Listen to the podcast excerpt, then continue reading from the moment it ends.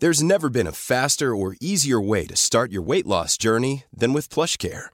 PlushCare accepts most insurance plans and gives you online access to board-certified physicians who can prescribe FDA-approved weight loss medications like Wegovy and Zepbound for those who qualify.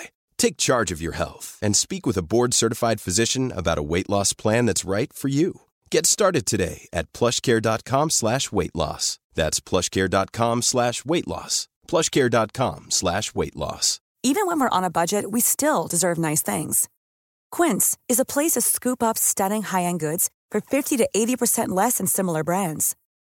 They have buttery soft cashmere sweaters starting at $50, luxurious Italian leather bags, and so much more. Plus, Quince only works with factories that use safe, ethical, and responsible manufacturing. Get the high-end goods you'll love without the high price tag with Quince. Go to quince.com slash style for free shipping and 365-day returns. Here's a fun fact to share on your next coffee run. Caffeine is the most widely used psychoactive drug in the world. Now, just because it's classified as a drug, no one is saying your morning cup of joe will harm you. But researchers are interested in links between caffeine and other drugs that might. In past studies, caffeine use has been associated with illicit drug use and risky behaviors. Today, Ryan Bachtell, a neuroscience professor at the University of Colorado Boulder, talks about his latest paper in neuropsychopharmacology, which explores the relationship between adolescence, caffeine, and cocaine. As it turns out, caffeine indirectly affects the dopamine system, the exact same system triggered by cocaine. So, cocaine and methamphetamine really operate through the dopamine system, which um, you've probably heard is part of what people consider to be the brain's reward system. Caffeine sort of alters the dopamine system very, very indirectly, and it also enhances dopamine, but uh, in a much more subtle way uh, compared to cocaine and, and, methamphetamine. So, what did your team see in the way that the caffeine dopamine interaction overlapped with the cocaine dopamine interaction? The, the animals consume caffeine for, for 28 straight days. This is during their adolescent period. And then there's a seven day washout period where they don't receive any caffeine or consume any caffeine. And that's when we do our, our behavioral testing and we analyze the, the brains of these animals. Um, we looked at the hyperactivity of the animals that, that had consumed caffeine, and we see that caffeine consumption during adolescence makes them more hyper, hyperactive to cocaine. Why study adolescent populations specifically? First and foremost, caffeine is the most widely used psychoactive drug in the world. And you're probably aware that there's a huge industry for energy drinks these energy drinks are primarily being marketed to adolescent populations. And um, we've seen a huge, a tremendous, about a 400% increase in caffeine consumption over the last 30 years. Did you say 400%? It's, it's astronomical how much more adolescents are consuming caffeine now compared to 30 years ago. Did you see changes in adults? So when we did these same studies giving caffeine to adult animals, we didn't see the same changes in the dopamine system. We didn't see the same changes in cocaine responding. So it was really the, this developmental specific effect that, that occurs during adolescence. That I think was the most surprising and, and informative part of the study. Is there any sense of why the adolescent brain might be more vulnerable to these effects or changes as opposed to the adult brain? The main sort of holes in the in the literature and the research is that we don't know exactly how caffeine affects brain development. It's a hugely understudied question. So we know that the adolescent brain is is an extremely delicate state where the cortex uh, that sort of helps to make um, higher order decision making sort of processes is still really in flux during this adolescent period. And so we'd like to start exploring how that system can then guide some of the, the other brain systems, like the dopamine system, for example.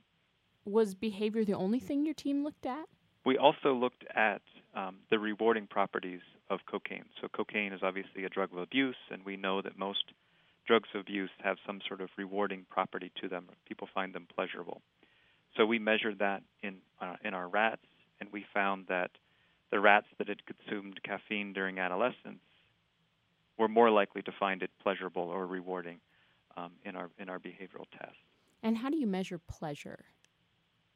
Well, uh, we use a, a, procedure. It's called a, a conditioned place preference, um, where we pair an environment with cocaine, and with it comes the subjective effects of cocaine.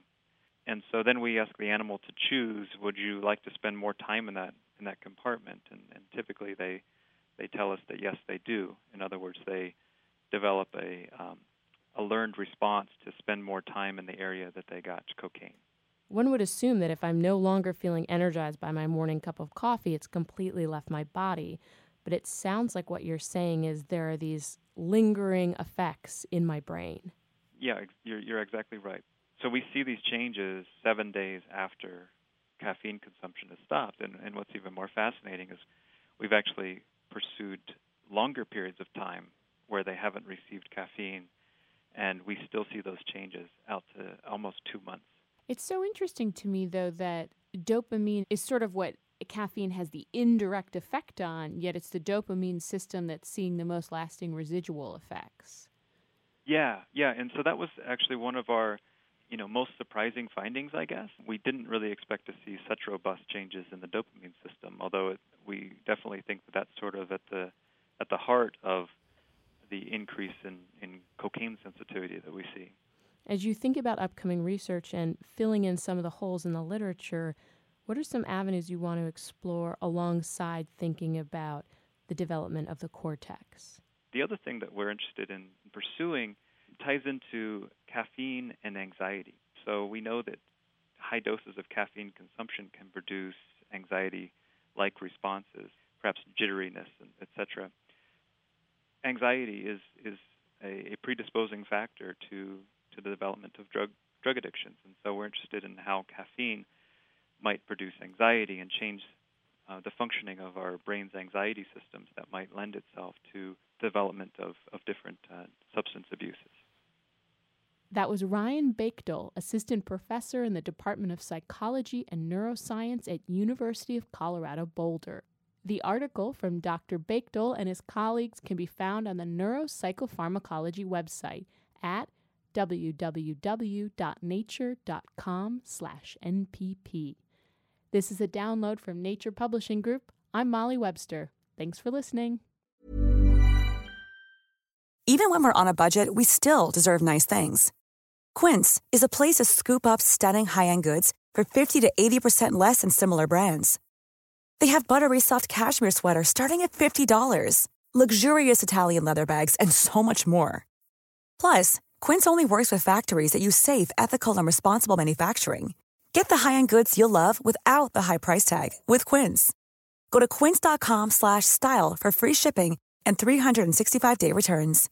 Imagine the softest sheets you've ever felt. Now imagine them getting even softer over time. That's what you'll feel with Boll and Branch's organic cotton sheets. In a recent customer survey, 96% replied that Boll and Branch sheets get softer with every wash. Start getting your best night's sleep in these sheets that get softer and softer for years to come. Try their sheets with a 30-night guarantee. Plus, get 15% off your first order at bollandbranch.com. Code BUTTERY. Exclusions apply. See site for details.